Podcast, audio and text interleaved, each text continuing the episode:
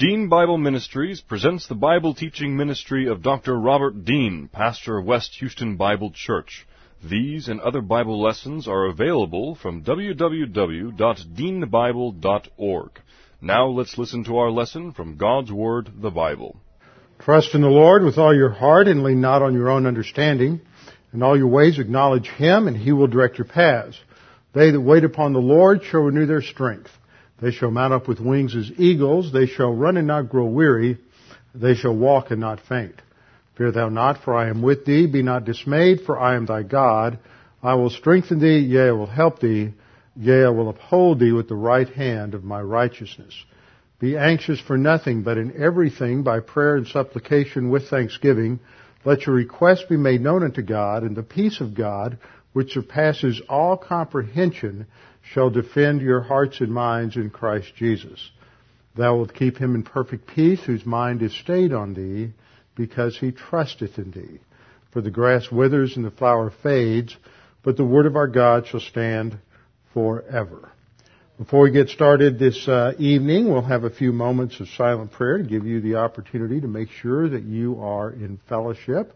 Scripture teaches that Jesus Christ paid the penalty for every single sin on the cross so that the debt, the certificate of debt, as stated in Colossians 2:12 to 14 was nailed to the cross, taken away, and having canceled the debt against us, he is then able to save us. And so all sins were paid for at the cross, but when we tr- trust in Christ, once we're saved, we still commit sin so that we have to experientially uh, get back in fellowship every time we sin. So 1 John 1 9 is necessary. So we always begin with a few moments of silent prayer to give you the opportunity to make sure you're in fellowship, and then I'll open in prayer. Let's pray.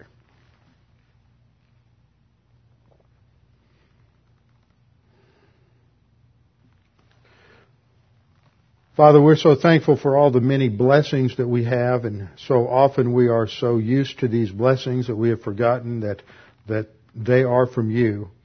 And as we look around the world and we see how so many different uh, countries and cultures live, we realize that, that all that we have is not just the result of uh, American uh, hard work and American fortitude, but it is the result of the fact that this is a nation that was founded upon biblical principles and that the early 200 years of this nation, both as colonies and later as a nation, supplied a foundation that continues to reap blessing. However, the further we get away from those roots in your word, the more that those blessings are in danger. Father, we pray that you would continue to watch over this nation, protect us, protect our freedoms, give us wise leaders who rule in a way that honors you and honors your word. Father, we pray that as we study your word tonight, we'd be once again impressed with your work in history, that we would come to understand the important role that the Jews play in history, an important way in which you have chosen them as a nation that is the custodian of your word and the nation through whom all are blessed, especially through the Lord Jesus Christ. Now, Father, we pray that we would be able to concentrate and focus this evening as we study. We pray this in Christ's name. Amen. We're continuing our study in Hebrews 9 in terms of our sub-series on the tabernacle somehow we've got, I think I've got about 12, what is it, 12 or 13 lessons so far, 14 lessons, and I have to scrunch this down to eight hours when I go to uh, somewhere north of Calgary, uh, Canada next month. If some of you remember, two years ago we had John Cross here for the uh, pastors conference, and he is the head of Good Seed Ministries, and he has invited me to come up and speak on the tabernacle at their annual Bible conference somewhere between uh, somewhere between Calgary and Banff. I just hear that's a horrible place to go, especially in November. So I'll just have to suffer and go there. But I have only eight hours to cover the tabernacle. So i am going to have to either figure out how to talk very, very fast or cut something out. But uh, we'll, I'll be be ready. We're studying the tabernacle and we have gone through all the different aspects of the tabernacle, each piece of furniture, the two pieces in the outer courtyard, the brazen altar, the laver. We've looked at the furnishings, the wall coverings, the veil. We went inside the uh, tabernacle itself, the tent of meeting. We looked at each of the different pieces of furniture inside the tent of meeting. We looked at the uh, uh, the uh, uh, golden menorah, the lampstand as it pictures Jesus Christ as the light of the world. On the right side, as you go into the tent of meeting, you would see the table of showbread, which pictures Jesus Christ as the bread of heaven. Straight ahead, there is the altar of incense just by the, by the veil separating the outer holy of holies from the inner holy place. The altar of incense depicts Jesus Christ in his high priestly ministry as our mediator, our intercessor. And then as you go into the Holy of Holies, the inner sanctum of the tent of meeting, which the high priest of Israel would be allowed to enter only once a year on the Day of Atonement, which was just celebrated uh, last week, beginning sundown Wednesday a week ago. The Jews celebrated Yom Kippur, which is the Day of Atonement, and that was celebrated. That was the only time anyone could go into the Holy of Holies. The only one who could go into the Holy of Holies was the high priest, and he had to carry out several sacrifices for himself as well as for the nation. And it is a picture, ultimately, of the positional cleansing of the nation. And I think that's an important thing to uh, deal with is this idea of positional salvation, positional cleansing, uh, versus experiential uh, salvation, experiential cleansing. Positional has to do with our position before the uh, Supreme Court of Heaven, our, our legal standing before God, which when we trust Christ as Savior, our legal standing is that we are justified, but that we still continue to sin. So once a year there's this picture of, of positional cleansing, and then there's the ongoing depiction of experiential cleansing through the washing of the hands and the washing of the feet with the water and the laver. We looked at the construction of the Ark of the Covenant, purpose of the Ark of the Covenant, the various, uh, uh, the three items that are inside the Ark of the Covenant, the manna representing the spiritual provision of God for the spiritual nourishment of the people, which was, of course, rejected as they turned their nose up at the food God provided for them. We saw the, the rod of Aaron from the almond tree, the rod that budded as a depiction of God's selection of Aaron as the high priest. Of course, the people had rebelled against uh, Moses, accusing him of nepotism, just putting putting his family in positions of leadership, and so God was showing that He was the one who chose the uh, the high priest and the high priestly line. And then the third item being the uh, tablets of the Ten Commandments, picturing the law that the people had also broken. And so the top cover of the Ark of the Covenant, I pointed out, was the uh, mercy seat called the Kapporeth, which pictures the place where God's justice and righteousness are satisfied by the blood sacrifice. The blood is the uh, exchange medium for the payment of sin, which is that which provides positional cleansing. And that's the key idea in the word for atonement.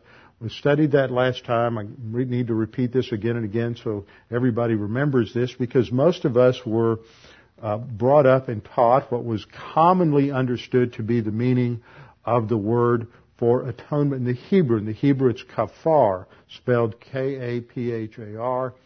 And if you look it up in, in a lot of older dictionaries now, and they're not, some of them aren't that much older, but if you look them up in certain Englishman's based dictionaries, such as Vine's Expository Dictionary of the Old Testament and New Testament, you even look them up in some of the Hebrew lexicons that were published earlier in the 20th century. And I point this out because a lot of these are available now in various uh, electronic formats. And there's, uh, and I know some of you have computer programs and you look at these. Some of you go to websites that have different uh, computer tools. There's different uh, uh, I don't know how many different. I think there's Blue Mountain Bible or Blue Letter Bible, and there's eSword and a number of others that are online. And there's a number of tools that you can get uh, that are just good pro- programs. But a lot of people don't get the more sophisticated, expensive packages. And there's a lot of little things that people don't know about. I know this is running down a rabbit trail, but there are people who need to hear this. That, for example, when I went to seminary back in the 70s, the standard lexicon dictionary for Hebrew and Aramaic was called, we always referred to it by the initials of the author, of the editors, BDB, Brown Driver, and Briggs. And now just anybody can go out and buy a computer program and it will come with an edition of BDB. Now the edition we used when I was in seminary was the latest edition which was published in, I believe it was 1918. That's a little old. A lot of uh, linguistic things were discovered between 1918 and 1978. Just a tremendous amount of stuff. So it was uh, outdated even when I was in seminary. And if you use a New American Standard Bible, uh, the editors of the New American Standard Bible basically went with the primary meaning of every Hebrew word as stated in BDB, which is one of the minor flaws with the New American Standard uh, translation, because it didn't take into account more recent studies. So that's a problem. But the edition that most people get in their computer Bible is the 1914 edition of BDB, which isn't quite as good as the 1918 edition. So you, you know, it's little stuff like that that they don't, they don't tell you and you're not, not familiar with because the 1914 edition's in public domain and the 1918 edition is still copyrighted by, I believe it's Oxford or Clarendon that puts it out. I can't remember who. And then um, there was a German lexicon that came out in the, I think in the 40s or 50s that was edited by uh, Ludwig Kohler, and I can forget the other guy's name, Baumgartner. And that was always referred to by those initials of just KB. That was revised in the 90s from a one volume work to a four or five volume work. I don't have it, I just have it electronically, so I never remember how many volumes it is. But that's considered the most recent and the latest, greatest tool for doing Hebrew studies. Then there's another one that's out there that Randy Price told me about two years ago, and each it's it's six or seven volumes, and each volume's like two hundred dollars. So we'll just wait on that one until the grace of God pops up somewhere. And uh, but the Halot or the uh, Hebrew Aramaic lexicon of the Old Testament that came out in '98 is considered to be the best and most most recent tool. But what you run into when you get onto uh, various websites with different people doing different things is that they rely on older tools and older uh, that have older or in some cases a little bit outdated information. And one of these has to do with this word kafar, and it was always easy to remember. Kafar means to cover, and it has had that s- similar sound. But there were actually, according to most recent scholarship, two different words that were uh, homonyms or homophones that occurred in Hebrew. One was the word that was used of the pitch that Noah used in covering, sealing the ark. That is uh, the boat that he used. Ark. The word there is a different Hebrew word than Ark of the Covenant. And then you have the the, uh, uh, this homonym or homophone that's used in, um, in Exodus related to atonement. But what's interesting about this word is when the Jewish rabbis that they brought down to Alexandria around 250 to 200 BC because the um, Hellenized Jews in Alexandria in North Egypt had lost their Hebrew uh, they needed to have a Bible in their an Old Testament in their language. So they decided to go back to uh, Israel and to find some scholars who could translate into some rabbis who could translate into Greek, and they brought them back and they translated what was known as the Septuagint, which means the 70 because the legend was that 70 rabbis in 70 days translated the Pentateuch, and this was this was miraculous. So these rabbis more than 50% of the time they translated that, that uh, Hebrew word kafar with the Greek word katharizo. which is the word for cleansing in Greek. And current scholarship has substantiated the fact that the root meaning of this second kathar has to do with cleansing and purification.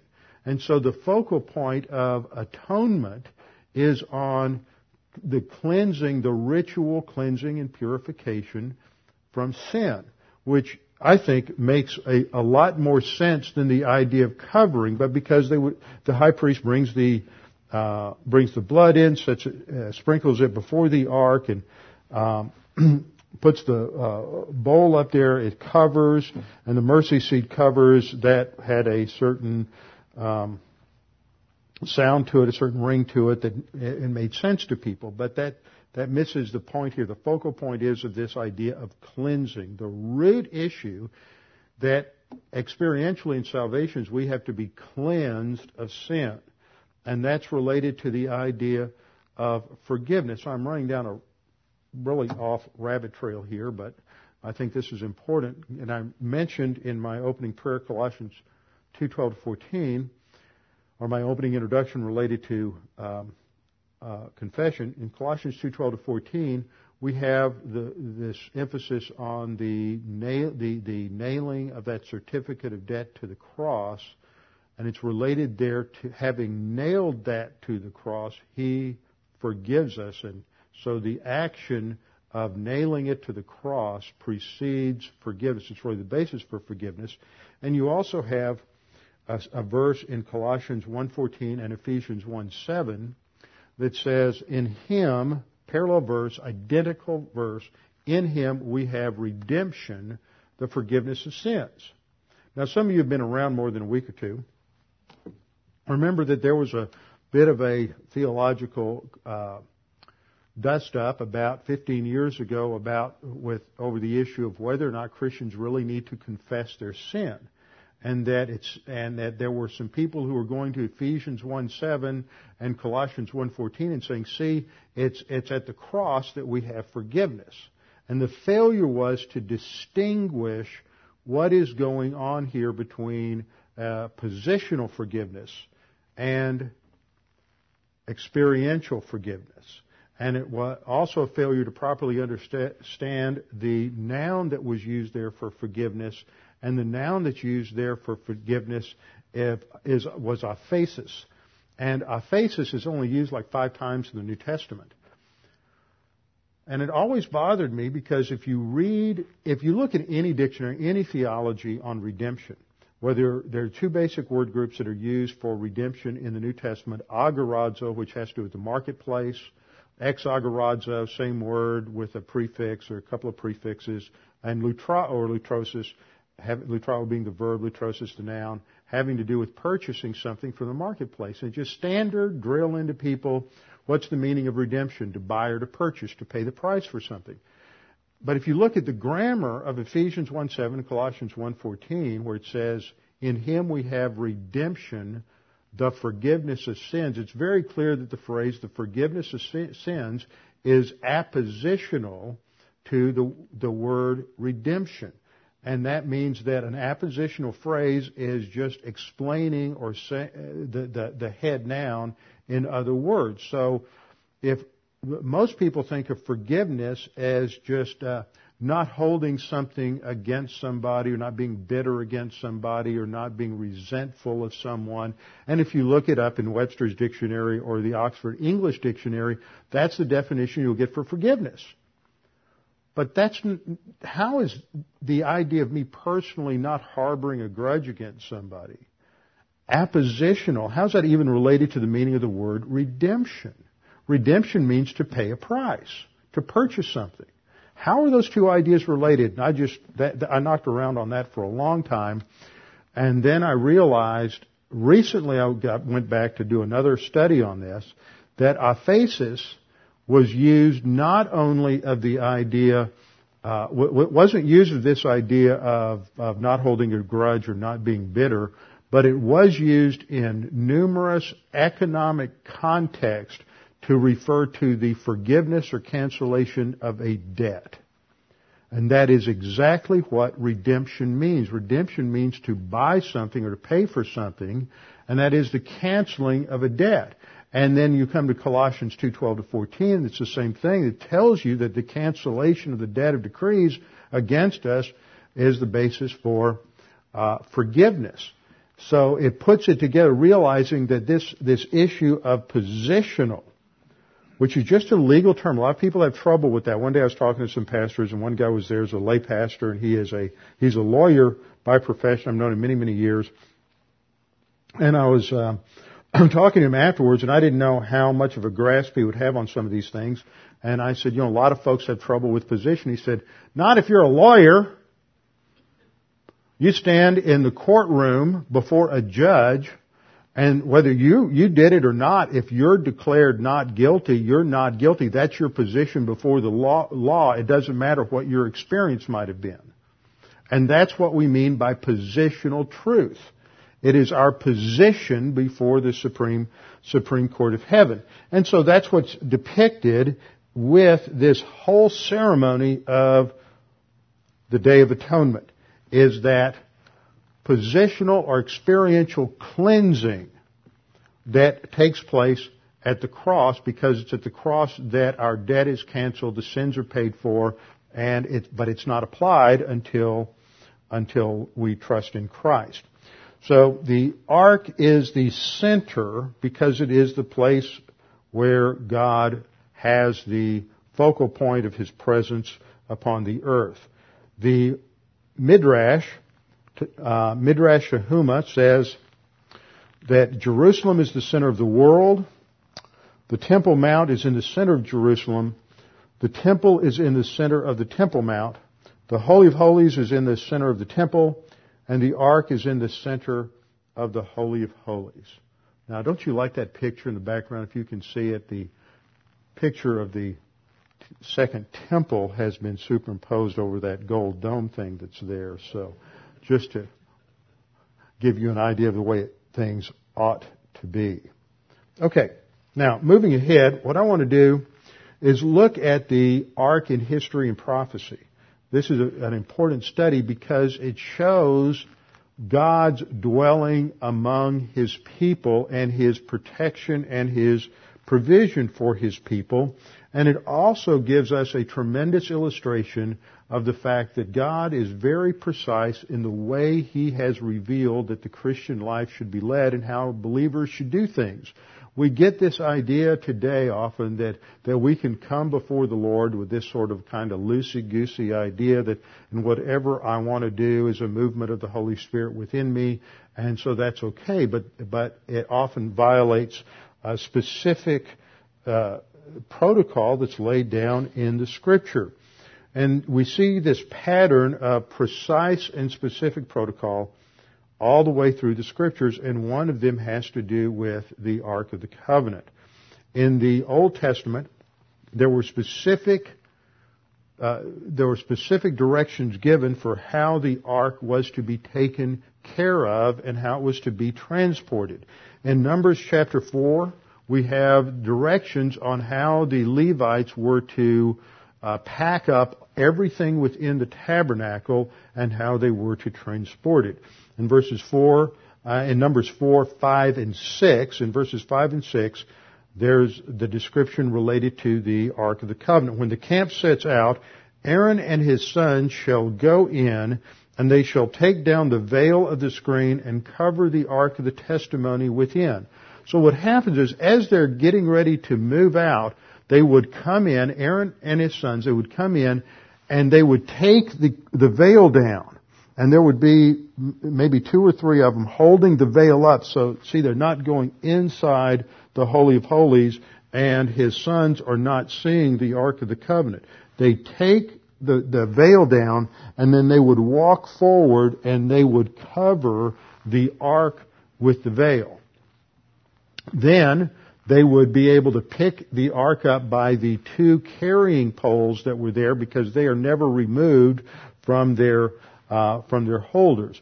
So when the camp sets out, we read, Aaron and his sons shall go in. They shall take down the veil of the screen, cover the ark of the testimony with it, and then they, they shall lay a covering of porpoise skin on it. This would protect it from the elements.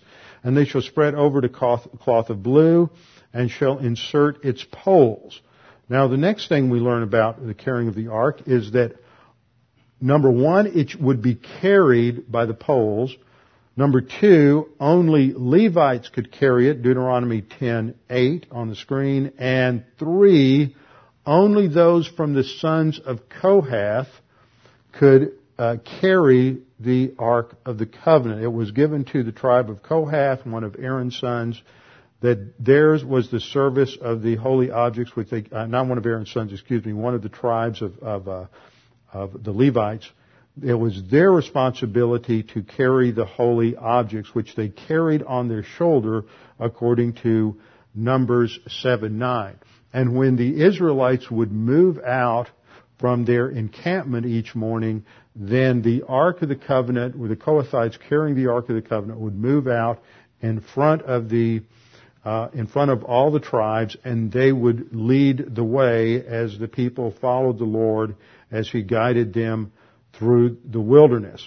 Now, as they went through the 40 years in the wilderness for discipline, and then you come to the end of the 40 years, and it's time for the new generation to go into the land, then it was the ark that would lead the people into the land.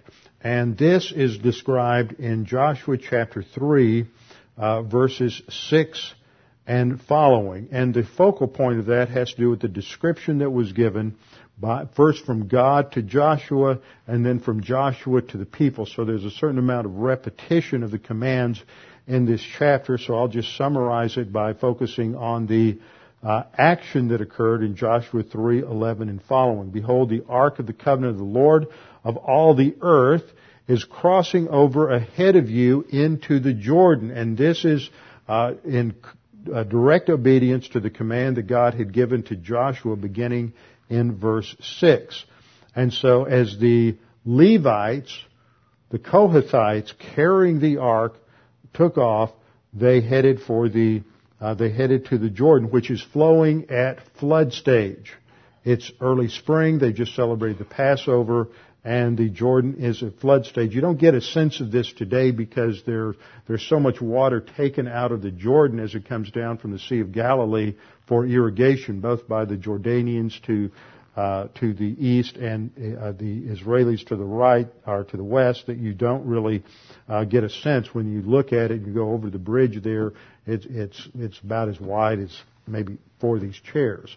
So there it doesn't look like there's a lot of water there uh, today, but at flood stage at that time, it was quite impressive. In verse 13 we read, It shall come about when the soles of the feet of the priests who carry the ark of the Lord, the Lord of all the earth, rest in the waters of the Jordan, the waters of the Jordan will be cut off. I don't know how many of you have ever seen or been near a river that is flowing at flood stage and how rapidly that is rushing past you but what they, the Levites were told to do is to walk up to the water and to step into the flowing stage. And as the soles of their feet hit the water, then it stopped. That's called trust. You believe that God is going to do it. Now remember, these, this generation did not go through the Red Sea. They've heard the stories, but their parents all died off with the exception of Joshua and Caleb all died off as they were going through the wilderness. So they have to walk up to the water and they have to step into it. As they step down, the waters of the Jordan will be cut off above them. It just stops. And the waters cut off and the waters which are flowing down from above will stand in one heap. So when the people set out from the tents, verse 14, to cross the Jordan with the priests carrying the ark of the covenant before the people, and when those who carried the ark came into the Jordan and the feet of the priests carrying the ark were dipped into the edge of the water, for the Jordan overflows all its banks all the days of harvest. The waters which were flowing down from above stood and rose up in one heap a great distance away at Adam, uh, at Adam, the city that is beside Zarethan, this is upstream. Those which were flowing down toward the sea of the Arabah, the salt sea, were completely cut off, so the people crossed opposite Jericho. Now, it was important for the Israelites to keep their distance from the ark, and they were told not to come within 2,000 cubits of the ark. So that's approximately uh, a thousand yards. So they had to keep their distance. So um, the priest would have carried the ark out, the water would have stopped, and then the people probably crossed downstream about uh, uh, about um, uh, a thousand yards uh, south of the uh, of the ark. Verse 17, the priests who carried the ark of the covenant of the Lord stood firm on dry ground in the middle of the Jordan while all Israel crossed on dry ground until all the na- nation had finished crossing the Jordan. And then they were sent back. One from, one man from each tribe was sent back to the middle of the Jordan while the ark is still there, each to retrieve a rock. Now if you've ever been there, you know that's not difficult to find rocks anywhere in that area. They would retrieve a rock and they came out and they built a rock cairn. And the purpose of the rock cairn was to act as a memorial so that in future generations, fathers could teach their children so that when they came back to this spot, they would say, well, daddy, why is that stack of rocks there?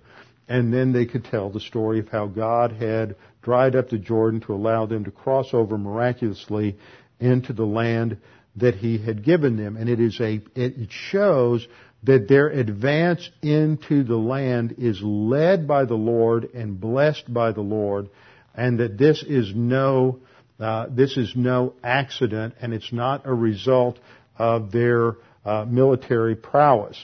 And so they entered the land, and this is described there in Joshua uh, 4 and Joshua 5. And then the first thing they do is they go to Jericho. Jericho is the lowest city on the earth.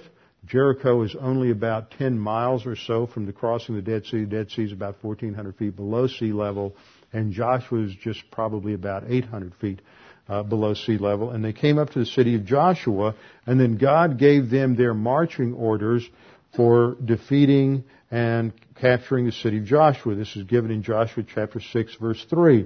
You shall march around the city, all the men of war circling the city once. You shall do so for six days. Also seven priests shall carry seven trumpets of ram's horns before the ark.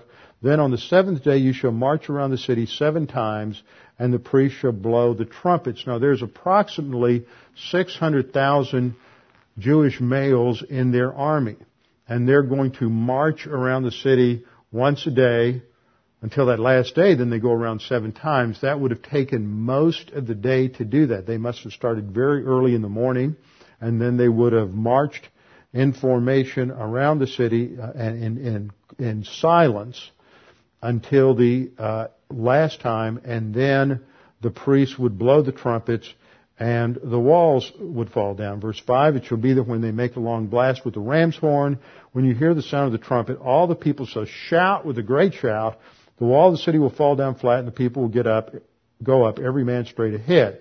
And so they did what, exactly what God had said to do and the walls fell down and they captured the city. But it is the ark leading the way. Now not every time that Israel went into battle did the ark go out in front.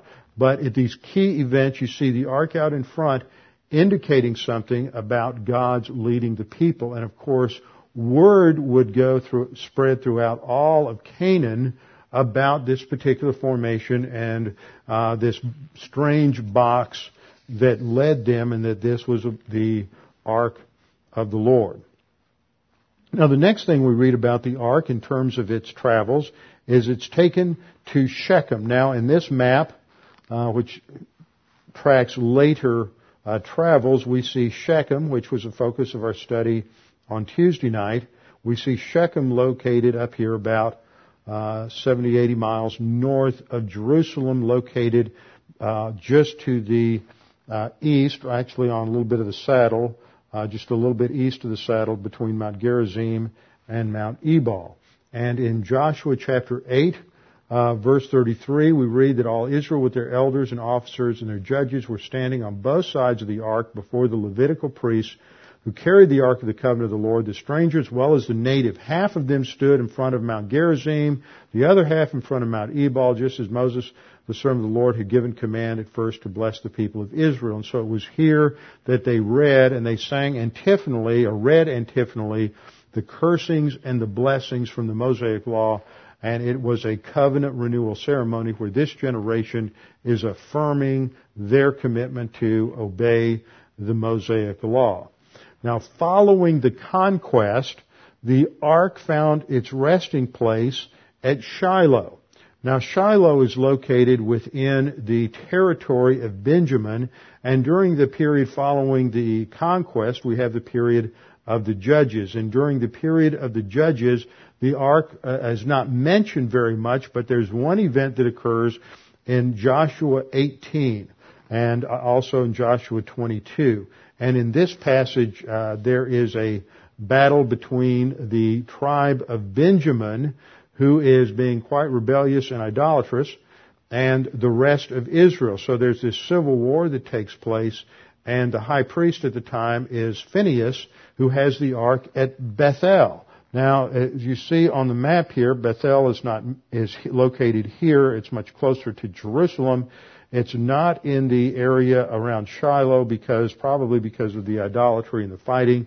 It goes back to Shiloh uh, later on, but uh, uh, Phinehas, the son of Eleazar, the high priest, comes and retrieves the ark to take it into battle against the Benjamites. They've already been defeated. The rest of the nation already been defeated uh, twice, and now they're going to go against the Benjamites a third time. And this time, with the Lord's direction, they go to battle and defeat the Benjamites. And so, once again, showing that which side had the blessing of the Lord. Now, after all this happens, what occurred with, with the Israelites was something that occurs with a lot of Christians. And we all know Christians who sort of treat their Bible or a cross or some other symbol of Christianity as if it has some sort of inherent power, some sort of talisman or good luck charm. And this is the influence of paganism. And of course, Israel was very uh, prone to being influenced by paganism during the period of the judges. And so they began to look at the ark as some kind of uh, thing that would, some kind of super good luck charm that would give them victory in battle. And they lose sight of the fact that it is simply a symbol of God's presence. And the real issue is their relationship uh, to the God who is uh, the one who dwells between the cherubs. And so, while it's at Shiloh, this is a place where Samuel ministered before the Lord at Shiloh, according to 1 Samuel chapter 1, verse 3, uh, 1 Samuel 1, 9, and 1 Samuel 4, 3. Now, I'm going to try to change the screen again, go to another little, here we go. Another map over here. Here we have Shiloh. Shiloh over here. And then over here we have Aphek. This is Joppa or Jaffa later on. This is the seaport from which uh, Jonah is going to leave to uh, head to Tarshish. This is where uh, Peter is sleeping in Acts 10 when he has the vision of the tablecloth coming down from heaven. And up here in red we have Aphek. Aphek is the location of this battle that occurs between the Philistines and the uh, Israelites. And the Israelites are afraid that they are going to uh, be defeated. And so they decide, oh, we're going to go get the ark and God will protect us. And we read in 1 Samuel 4, 1 and following, uh, that's the word of Samuel came to all Israel. Now Israel went out to meet the Philistines in battle and camped beside, beside Ebenezer while the Philistines camped in Aphek. The Philistines drew up in battle array to meet Israel. When the battle spread, Israel was defeated before the Philistines, who killed about 4,000 men uh, in the battlefield. So there's this initial defeat, and the people come back to the camp and rally themselves. And the elder says, "Well, why has the Lord defeated us today before the Philistines? Let us take ourselves from Shiloh."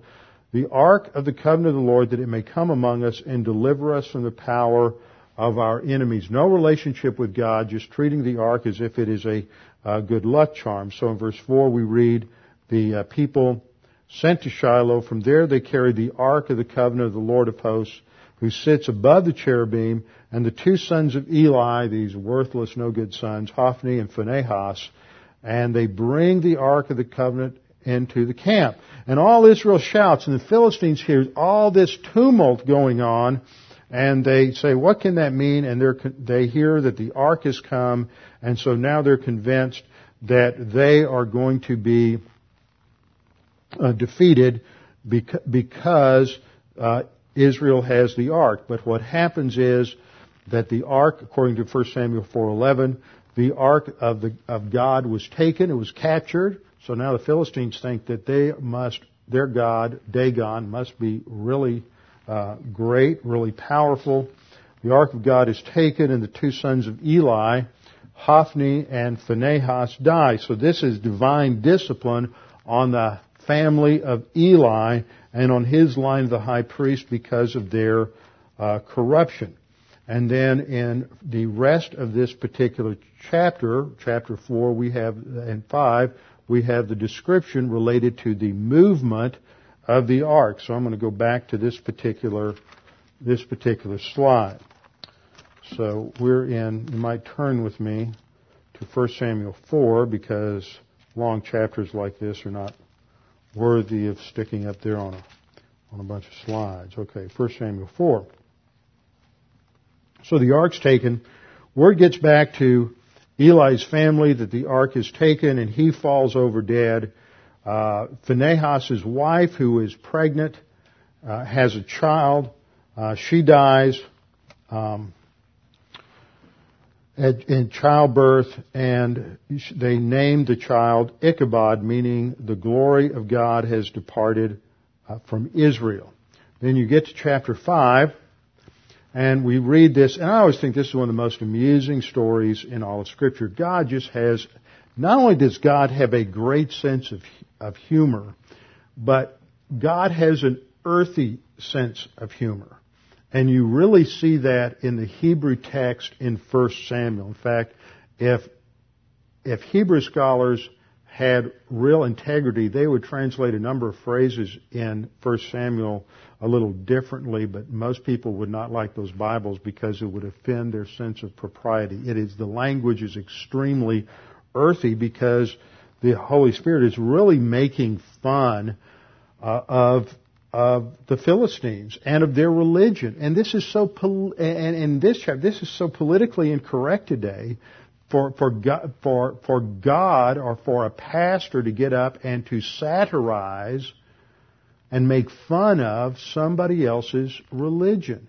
And yet there are numerous passages in the Old Testament that are just that. They are divinely inspired satires that are poking fun at the religion of other people. And we just, in our self-righteousness, think that's wrong but that is actually the right thing to do. That is what Christians should be doing on the offensive is ridiculing uh, other people's religion not as an end in itself, but as a way to show its invalidity and its irrationality. Because that's what God is doing in these, in these, in this particular section. So the people take the ark, and they take it back to Ashdod, which is the probably the largest city and the chief uh, city of the Pentapolis, the five cities of the Philistines, and they take it into the temple of Dagon. Dagon is the their their god. It's the state god of the Philistines, and he's depicted usually as half fish and half man. And the people of Ashdod take the ark in there and they set it before Dagon, showing that our God has conquered the God of the, of the Jews. And the next morning they go in, and God has knocked Dagon down on his face, and Dagon is bowing down to the God of Israel as represented by the Ark of the Covenant. So, the Philistines probably don't know exactly what has happened yet, so they uh, raise the uh, idol back in place and then they get up early the next morning, they go back into the temple, and this time God wants to make sure they get the message. So Dagon is not only down on his face, but they, uh, his head and his uh, hands are, are cut off and uh, set aside so that only the, the only thing is there's a torso. And this was typical uh, kind of torture that pagans engaged in in the ancient world. Jews did not, but the pagans did, where they would decapitate. Um, they would decapitate an enemy. They would cut off their hands and their feet. This is one way in which they would count the enemy dead is by collecting their hands. So um, it was also a probably the actual uh, forerunner etymology of the word disarmament. Because if you don't have an arm, you can't throw a spear. And you can't hold a sword. That's why in the early part of Judges, when they um, uh, capture, I forget his name right now, uh, but they defeat Cushan Rishathaim, I think who it is, and they cut off his toes and cut off his thumbs.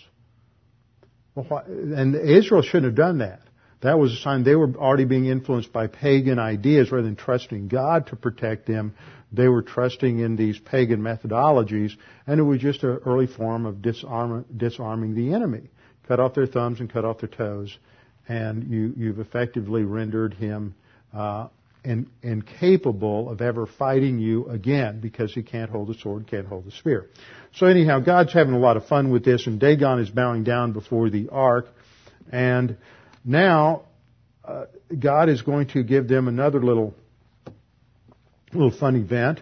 And in verse 6, the hand of the Lord's heavy on the people of Ashdod, and he ravaged them and struck them with tumors. And I really like the way the King James translates this as hemorrhoids. It was extremely painful tumors in their posterior. It wasn't exactly hemorrhoids, but the people are struck with these tumors that are extremely painful and do not allow them to to sit down, but they immediately understand that this is a result of, of the God of Israel in verse 7. And so in verse 8, they decide they're going to have a meeting with all, the, all of their leaders to try to decide what to do with the Ark of, the, of God. So they say, well, he doesn't like it here in Ashdod, so let's send him over to Gath. So with friends like that, who needs enemies? So they send the Ark of the Covenant over to Gath, which is the next city. And, and then we're told in um, uh, verse 8, therefore, and uh, excuse me, verse uh, Verse 9, they carried it away to Gath, and then in verse 10, they sent the ark of God to Ekron. So it was the ark of the God came to Ekron. The Ekronites cried out, saying, They brought the ark of the God of Israel to us to kill us and our people. So God, God is taking care of himself. The picture here is that Israel needed to learn to trust God to be their defender, and they didn't need to trust in anything else. They didn't need to trust in a standing army. They didn't need to trust in other weapons. They needed to just relax and trust God to protect them. And so even, so God has been captured and now he's being taken around to the various cities of the Philistines and God is fully capable of taking care of, of all of them. And eventually what happens is that they send him back to the Jews on a cart and they're going to attach two uh, milk cows to this uh, this ark. I mean, to, to the ark to carry the ark back. And the idea is that milk cows are not broken; they've just had um, they've just had calves, and so the mothers do not want to be separated from the calves. And so the last thing in the world two untrained mama cows are going to want to do is be yoked together and to pull a cart. They're going to want to go in different directions and then we're going to want to go back to their babies. So it shows a miracle here that God is directing things when the milk cows take them back and take them back. They, they also add their uh, images that they've created of the tumors and the rats that have. I wonder what those tum- what those really look like. I have no idea what a gold hemorrhoid looks like. Always wanted to know. So they send them back and the cows, verse 12, head straight to Beth Shemesh. The cows headed straight for the road to Beth Shemesh and went along the highways lowing as they went and did not turn aside to the right hand or the left. And the lords of the Philistines went after them to the border of Beth Shemesh, watching what's going to happen. Probably amazed that it worked. And that the ark went on a straight line to Beth Shemesh. Now the people of Beth Shemesh were reaping their wheat harvest in the valley, and they lifted their eyes and saw the ark and rejoiced to see it. Verse 15, the Levites took down the ark of the Lord. See, there was an understanding that only Levites should handle the ark. The reason nothing happened to the Philistines is they're putting it on the ark is because they're not under the law, and God is allowing them to do that so that the ark would be taken back to Israel. Now in verse 15, the Levites took down the ark of the Lord, the box that was with it, in which were the articles of gold, and put them in a large stone. The men of Bethshemesh offered burnt offerings and sacrificed sacrifices to the Lord that day, including the two uh, cows that had brought the uh, cart uh, back to, to Israel. And verse 16, when the five lords of the Philistines saw it, they returned to Ekron uh, the same day. Now, there's a further problem, though, with what happens in Beth Shemesh. In verse, verses 19 to 20, the men of Beth Shemesh become curious, thinking they can control things, and they're going to peek and try to look inside the ark of the Lord. And so God struck down the men of Beth Shemesh because they had looked into the ark, and He struck down 50, 50 uh, uh, 1,070 men of the people. And so the people lamented because the Lord had struck them with a great slaughter. The point is the ark can only be handled in a, in a specific and precise way. You can't just handle God any way you want to. God tells us exactly how we are to approach Him and the basis for our relationship to Him, and man cannot make it up on his own. Man cannot have a relationship with God unless the uh, unless his unrighteousness has been dealt with and he approaches God in a uh, cleansed manner.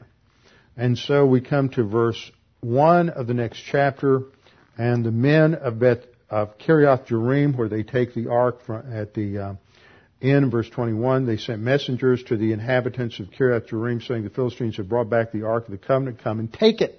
Come and get it away from us. And so then the men of Kiriath Jearim came, took the Ark of the Lord, brought it into the house of Abinadab on the hill and consecrated Eleazar, his son, to keep the Ark of the Lord. So this is now in the house of a Levite and Eleazar has been properly consecrated, set apart to take care of the ark of the Lord. And he will take care of the ark of the Lord for 20 years. But there is a greater length of time between this time and the time when David finally takes it uh, into into Jerusalem. The ark was in the land of the Philistines for approximately seven months, and now the ark has been uh, been returned and taken to Kiriath Jearim. Now, Kiriath Jearim is the modern uh, town suburb of Jerusalem, actually, Abu Ghosh. Those of you who were on the trip to the first trip we took to Israel a couple of years ago, Abu Ghosh is where we had our last night dinner. So that's where Kiriath Jearim is. That's about nine miles from the Temple Mount. So that was that was uh, Abu Ghosh, the modern uh, modern Arab village, which is the ancient Kiriath Jearim. Three principles that are emphasized here. First of all, God is never defeated, though God's people may be defeated. God and His plan are never defeated. And I think that's a particularly appropriate principle in light of this election year. There's so many people that are very upset, depressed, discouraged with news related to uh, the election. And we have to understand that history is under the control of God and however the election goes, this is how God is working out history. And just because uh, someone who we do not believe is the right person or the right uh, people get elected, and we don't have good leaders, this nation is filled with people who do not have the integrity and the knowledge and the wisdom, uh, any orientation to Scripture or reality whatsoever on both sides of the aisle to function as, as leaders of this nation. And so we have to recognize that uh, we, we most of the time we have choices between somebody who's 100% bad and somebody who's 90% bad. And most of these leaders are just going to take us in the wrong direction, but they're not the leader we're trusting in. Cursed is the man who trusts in man. We are to trust in the Lord, and God is never defeated. His plan will work itself out. The second principle related to that is God is greater than anything in human history. He defeated the Philistines, He made fun of the Philistines, but God is the one who ultimately will demand respect and to be treated ultimately with honor and respect as occurred in, in uh, Israel when he returned. And then third, God does not need us to protect him or to give him security or to take care of him. God is perfectly capable of making sure that his plan uh, works itself out in history.